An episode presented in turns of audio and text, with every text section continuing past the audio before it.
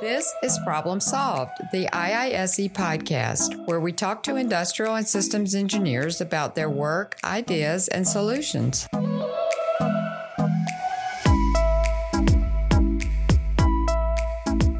Welcome to another episode of Problem Solved, the IISE podcast. I'm Keith Albertson. I'm the managing editor of ISE Magazine here at our studios in Peachtree Corners. We're joined by our guest today, Bree Alzate. She is an industrial engineer with AI Solutions. They are the prime contractor supporting NASA's Launch Services Program at the Kennedy Space Center in Florida. Bree joins us here to talk about her work with NASA, but also a topic that she touched on in a presentation at the annual conference on how she and her group look to pass on key knowledge within her IE network group. It's also featured in an article in the September issue of ISE Magazine we hope you'll be looking for. Bree, welcome. We're glad to have you with us today. Thank you. It's great to be here. Before we kind of get into the topic of what you do with NASA and your presentation and article, give us a little background on yourself. How did you become interested in becoming an industrial engineer and pursuing that as a career? So growing up,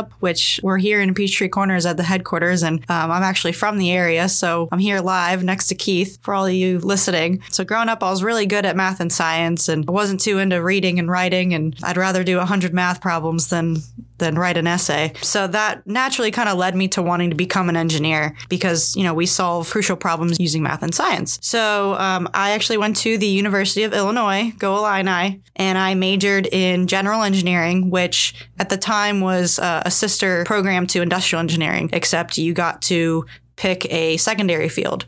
So I chose manufacturing engineering. So I graduated there in 2013, and fun fact, I was a Division I athlete. I played tennis, so shout out to all the athlete engineers. It was probably the hardest thing I've ever done. So that's kind of how I got into industrial engineering. Well, I'm curious, did learning about industrial engineering help your tennis game at all? Did you work on your serve with any sort of principles involved? I wish I could come up with a crafty response and say yes, but probably no.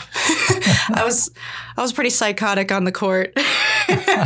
But no, it was something I trained my whole life to do. So actually, now that I'm thinking about it, I think being an engineer and being an athlete that could also do engineering and be a student athlete was probably helped because it takes a lot of time management to be able to get through that degree and also be an athlete at a Division I school. And as you left school and sort of came into the IE profession, you wound up in Florida. You had done, I think, an internship with Disney, as I recall from your bio. Did you ever think when you started out that in engineering that you would be involved in aerospace and the space program? Is that something that you had an interest in? Never in a million years. I always actually dreamt of being an engineer for Disney. And so, like you mentioned, I interned with Disney right after I graduated college. Unfortunately, they didn't have any entry-level positions as I was finishing up my internship, so I looked elsewhere. And Kennedy Space Center was just a hop, skip, and a jump away from Orlando, where Disney is on the East Coast. So I applied to my current company, AI Solutions, and got the position and joined the team in 2014. And yeah, I would say I never dreamt of it because here in Atlanta, where we are right now, there's really no aerospace presence at all. So growing up, I was never surrounded by any aerospace companies or, you know, I never watched the shuttle launch, but people out at Kennedy Space Center, that's kind of how they grew up in that business. So I never dreamt that I myself would be there. Well, we love space here at ISE. Anyone who's read the magazine in recent months knows we love the topic. It's a really interesting aspect of industrial engineering and systems engineering. We had a great cover story in July on the Apollo 11 anniversary. So we really enjoy the topic, and that really, I think, caught everyone's eye when you had that presentation at Annual concerning it. Was AI Solutions already working with NASA when you joined them? Yes. So AI Solutions is the prime contractor for the NASA Launch Services Program. So we are directly integrated with the NASA civil servants to accomplish their mission. So if I may, I'll talk a little bit about what that mission is. Please, yes. So the customer of NASA Launch Services Program, which I'll abbreviate as LSP, are all of the government-sponsored science payloads that need to get to space to do science that is going to benefit the American public. So payloads like the Mars rover, sensors, satellites that improve weather and hurricane predictions. One of the more recent ones you may have heard of was the Parker Solar Probe. That got some recent news coverage. So that's a satellite that's getting closer to the sun than ever before to study the sun. So we don't build those spacecrafts at NASA LSP. Our job is to provide the mission assurance. So we're ensuring that these spacecrafts get to the proper orbit on time and on budget. And then we also select and procure the right rocket for them to go up because, you know, not every spacecraft has a different destination, a different weight, which not all the rockets can accommodate those characteristics. So we choose the right one for them out of all the commercial companies that make the rockets. So while the spacecraft is focusing on, you know, making sure that their spacecraft works and their science is going to work once it gets on orbit, we're over here with NASA LSP making sure that the launch is successful. So we're worried about the launch side. So it's more about process in your case and sort of making sure that everything kind of proceeds in the right way, in the right order, in a systemic way. And yeah, we're not manufacturing anything, like I said. So we're kind of that broker between the spacecraft and the rocket providers. And that's the job of an IE. Just take what's there and make it work. Integrators. Right? Yeah. Okay. Great. Moving on to the topic of your article, you had mentioned sort of an introduction that you were concerned you were losing a lot of long-term institutional knowledge, which I think a lot of people can relate to. When did you come to the point where you thought, well, this is a problem we need to address? That you had, I guess, some veteran engineers who were retiring, who were sort of leaving for whatever reason, and a lot of knowledge was going out the door. Mm-hmm. When did you think, wow, we need to find an IE way to fix this? Mm-hmm. So we have a lot of really, really smart people in our program, and they really are rocket scientists. It's funny how many times at work we say it's not rocket science, but it really is. Some of them are world-renowned experts in their field. And another thing about NASA is that people don't leave. It was voted the best agency to work for years in a row. So people stay there forever because they just love what they do. I'm constantly seeing people getting 30-year service medals all the time, which kind of leads me to say that we have a lot of single point failures. We have a lot of people that are eligible for retirement in the near future. And we have a lot of positions with a high level of dependency. And then we have a lot of experienced subject matter experts. I think the latest stat that I saw from our admin office was 18% of our workforce is retirement eligible today. And in the next 5 years, 27% will be retirement eligible. So you sort of saw this coming, that we know we're going to be losing some of these folks and we need to get ahead of it. Right. So this is generally known at NASA that we've got an aging workforce that's very experienced. And it actually became a topic that our upper management really wanted to focus on at one of their strategic retreats. So they felt like it was an imminent problem. So they went off, discussed it, and then when they came back, my IE team is in tune with what kind of their top level high priority initiatives are. So they, you know, informed us that this was something that they were looking at. And so we kind of took it on as a team, as a project to help them figure out how to capture this sought after knowledge so that it doesn't leave with these people that are going to be retiring. Mm-hmm. And as you sort of thought this through, did you come up with different plans and different ideas? And how did you wind up settling on what the process you do now? Yeah, so we really did follow a typical kind of project management process. Tried to figure out what our scope was. Do we want to limit it to just our program? Do we want to expand it? Who are we going to use as teachers? Who are our stakeholders in this? How we were going to roll it out? There was a lot of questions we had to get answered, but it really helped the fact that it was a top-down initiative. So right from the get-go, we had the buy-in from our upper management that this needed to happen. So that really helped us as we were kind of planning out the project. Explain a little bit. They're called tech talks, mm-hmm. which is you sort of gather team members and go through, I guess, different aspects of the program to pass along this knowledge. Just give us a little idea of how one of these plays out, how one of them works. We have these tech talks biweekly, or at least monthly. They're about an hour long, and they take place in one of our bigger conference rooms. So the tech talks are an opportunity for anyone in the program to share any sort of, quote, technical knowledge that they possess that allows our program to be successful. So Just because someone's not an engineer doesn't mean they can't come and share what they do or how they contribute. They have the freedom to present their information however they want. We've had people come in and do Jeopardy-style presentations, getting the crowd involved. We have had people come in and use Legos to convey how a spacecraft build process works. We've had panels, and we've had people do walk and talks, tours of different facilities that they work in, and PowerPoint charts, which everyone kind of defaults to, but we try and steer away from that. And then some people just get up and talk because they're just good at that.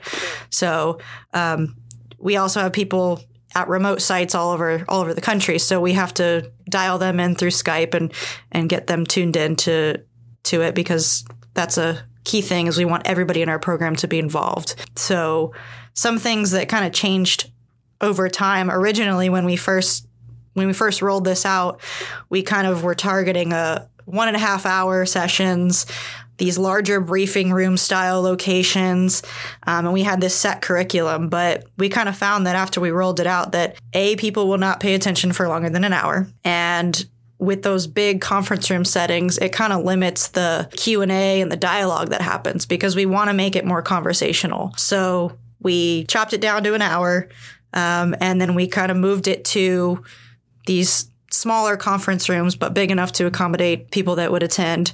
We probably have it's usually between maybe 25 and 40 people attend each time. So really good numbers. And that kind of makes it more conversational. Well, it sounds like you try to come up with a way to make it interesting, fun, get more buy-in that way, make it something that your folks look forward to, as opposed to a chore that they mm-hmm. have to go sit in a room and listen to somebody talk. Does everybody kind of come up with the ideas on how to present this stuff? Is this sort of a team thing? Yeah. So originally we did have this set curriculum. So we kind of mapped out our entire program and thought, okay, what are all the different areas we have, and who do we want to share knowledge about all of these things? And it was mapped out from, the business office to the engineering side to our flight analysis group and the whole gamut of our program.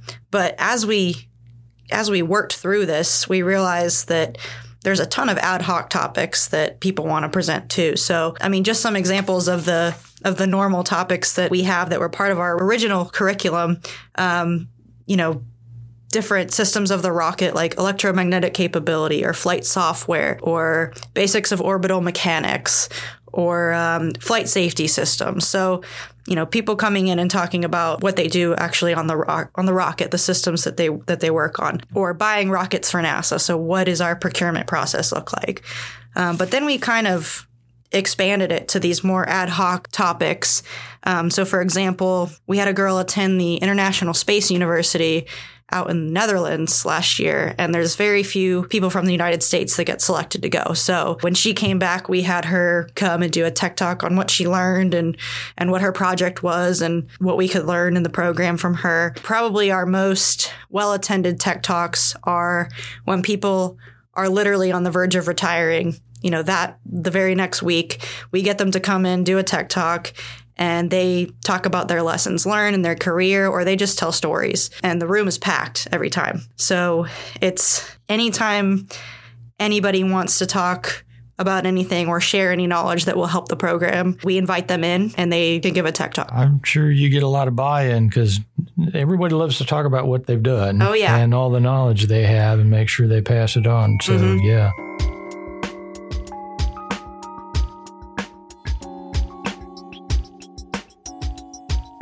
You mentioned too in your presentation in the article how it's a great networking opportunity for everyone who works there too, to kind of connect and share knowledge in an informal way as mm-hmm. well. Yep. Have you seen kind of how the effects of this have played out in some way as your team does its work? I think it's connected our program just on another level. I mentioned we do have a lot of attendees, and it kind of brings people together.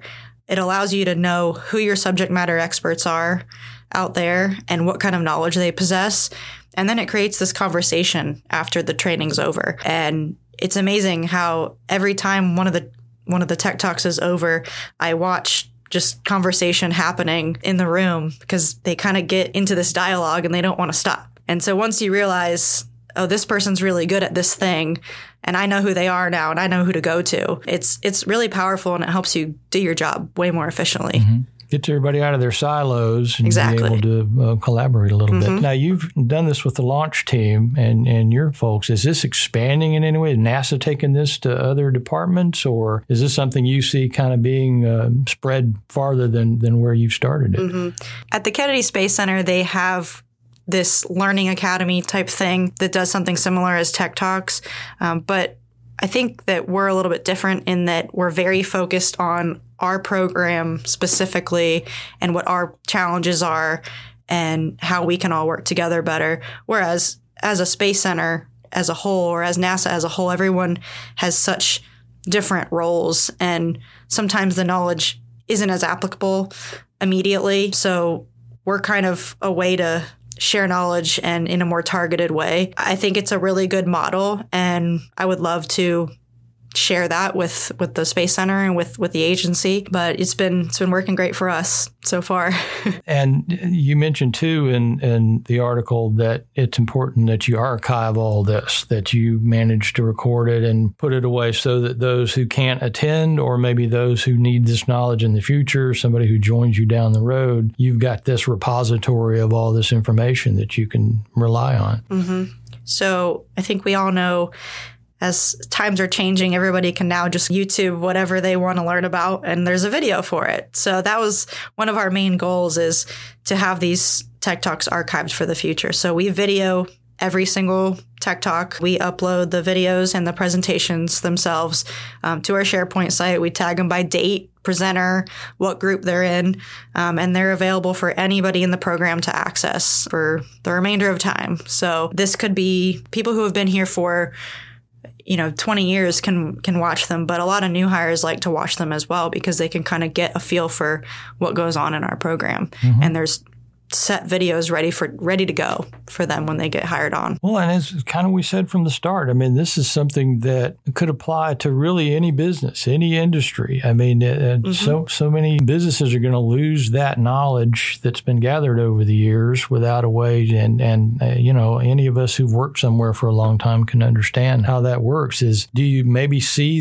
your ideas passed along to other folks and maybe finding ways, if somebody wanted to start their own version of this, what would be your advice to them? We've had so much success in this program that I really hope people start a program like this in their own organizations, because, like you said, it's so applicable to any type of business, not just the space industry. So I think, kind of to get started, the key thing that made us successful was that this was a top-down strategic initiative. So if this is a problem in your organization, you got a lot of people retiring or a lot of really smart people, this is something that you should work with your upper management about, because at the end of the day, you're going to be taking teachers from your workforce. So you're going to be using resources across the board, and you need buy-in for that. It's very hard to do that as a grassroots effort. Mm-hmm. So don't try to solve a problem that doesn't exist. So if it does exist, work with your management to get it started. I think an IE is a perfect role to make this happen. As our industrial engineering group, we are spread throughout the program, and we have this buy-in already as a team to go off and make improvements and make things happen. So we didn't have to work super hard to try and make a name for ourselves and beg people to tell them that this was a problem. We just got to run with it. So I would definitely say this is a task for an IE or an IE team. And I would also say that it's pretty overwhelming at first, trying to set up a program this big. But if you really just focus on who your stakeholders are within the organization, those are probably your managers and your leads. Spend a lot of time explaining to them what the benefit is, because it's pretty easy to explain that. And they typically will buy in pretty quickly, because, again, you're using their people as teachers. And once you got them on board, it's a pretty easy thing to roll out as far as, creating a curriculum and, well, maybe not an easy thing to roll out, but if you follow that typical project management life cycle and you kind of have everything planned out, once you have people bought in, that's the hardest part. This was a very planned out project. You know, we didn't just throw it together. And there was a ton of branding involved with this, marketing involved with this. We made a logo, we made our own, you know, Outlook account. And this was bigger than just throwing together some people talking. I would say that's some advice I would give is make it deliberate and go above and beyond, because people will buy in if it looks nice and fancy and feels like a real program that you spent time on. That sounds like it was the key in your case, is that you didn't just throw something together. No. You sat down, you mapped it out, you came up with a plan, and that's why it's worked well. Because there's probably a lot of businesses and a lot of places where they'll say, hey, let's just throw everybody in a room and start, you know, throwing some slides up on the wall. Right. But the fact that you came up with a way to make it work better, I think, is why it's been successful and why a lot of folks would like to maybe adopt it. And if anybody is interested in trying to start something similar and wants a little bit more information, I'm sure Bree would love to help you out with it. You can contact me at IISE, and I'll certainly pass you along, and she can certainly connect with you and let you know how it worked. And because it's certainly something that will apply to a lot of folks, including here in our headquarters. I'm sure everybody can find this a very, very useful tool. So what's next as far as your team and NASA? What are the big projects that you can tell us about that you have coming? Let's see what I can talk about.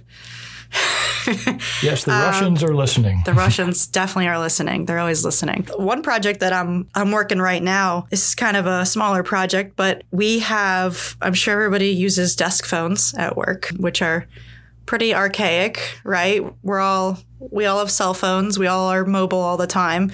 And a lot of us even forward our desk phones to our cell phones.